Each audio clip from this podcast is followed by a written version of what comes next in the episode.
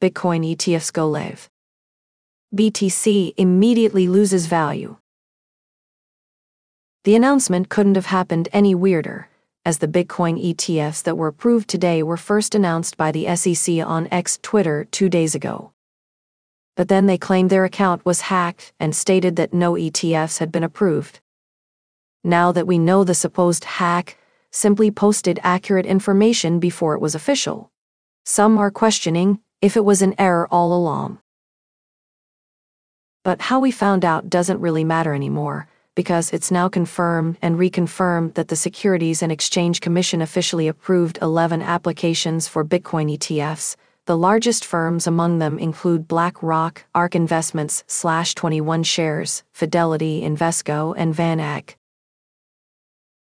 Because the SEC must respond to applications, ETF applicants were anticipating an answer from the SEC at any moment, they were ready to go before officially receiving approval. Because of this, they went live the next day. In their first day, the newly approved Bitcoin ETFs saw a combined $5 and billion in volume. Top performers so far are BlackRock's iShares Bitcoin Trust, which is trading under IBITO, Grayscale Bitcoin Trust, GBTCP, and ARK 21 shares. Bitcoin ETF with symbol ARKBZ.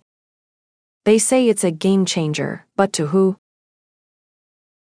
Traders from both the stock and crypto world have repeated the words game changer when describing the impact this could have on cryptocurrencies, citing the new investors who now have exposure to the world's largest cryptocurrency. So, who are these investors? If they're interested in Bitcoin, what were they waiting for? the newly launched ETFs all fighting over what they believe is a large segment of both individuals and companies that are interested in investing in Bitcoin, but hesitated to pull the trigger and buy some. Many potential investors cite their main concern is simply how to securely hold worth of a digital assets, which can be intimidating on a technical level. For a company, acquiring crypto comes with all new cybersecurity concerns, where every employee is a potential security hole. Stocks can't really be hacked and stolen. Gold and silver can be stored in any bank vault, while storing crypto safely and securely is easy to do. People who aren't experienced with tech are often too intimidated by the risks. Now, individuals, companies, and even smaller investment firms can pass the responsibility of storing Bitcoin securely onto the industry giants who have the budget necessary for hiring cybersecurity experts and the tech needed to implement multi level security systems. Many believe the floodgates are now open for massive amounts of institutional investment funds to enter the market, and their reasoning actually makes a lot of sense. The companies that were just approved to offer Bitcoin ETFs represent $20 and plus trillion in assets under management, meaning if just 2% of that goes toward crypto, we'll see $400 billion and $400 billion injected into the market. The crazy thing is, that estimate may be way too small, as we've talked with multiple financial advisors at multiple firms over the past few years when covering various stories about crypto being implemented into their business, one thing we repeatedly heard was that they recommend their clients' portfolio to contain anywhere from 5% to 10% crypto. A recent survey of financial advisors, conducted by VettaFi and Bitwise, found that 88% said they support investing clients' funds in Bitcoin but were waiting for spot Bitcoin ETF to be approved. Then why did Bitcoin drop following ETF approval? With the overwhelming opinion being that the ETFs would be approved, along with the deadline of Jan 10th being public, by the time the ETFs were officially approved, every investor who bought more Bitcoin with this in mind bought days or weeks ahead.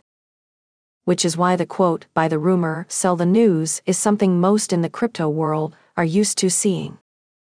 Most buying relating to a news story happens as speculation grows. Once that speculation becomes fact, people sell massive bull run about to begin. Very soon? In closing, the only thing we've officially gained this week are new possibilities. A reasonable expectation for Bitcoin's future price just went up.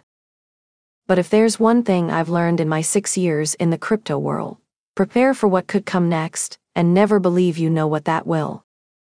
With that said, prices have returned to where they were before ETF hype took over the headlines. So, if the sell the news process is complete, the market is probably about to turn positive. If it does, I believe it'll have some strength behind it, and many people recently took some profits. And in the Bitcoin world, a lot of selling is followed by a lot of buyers looking to buy more at a lower price. Author Oliver Redding, Seattle News Desk slash Breaking Crypto News. Leave crypto news from the global crypto press.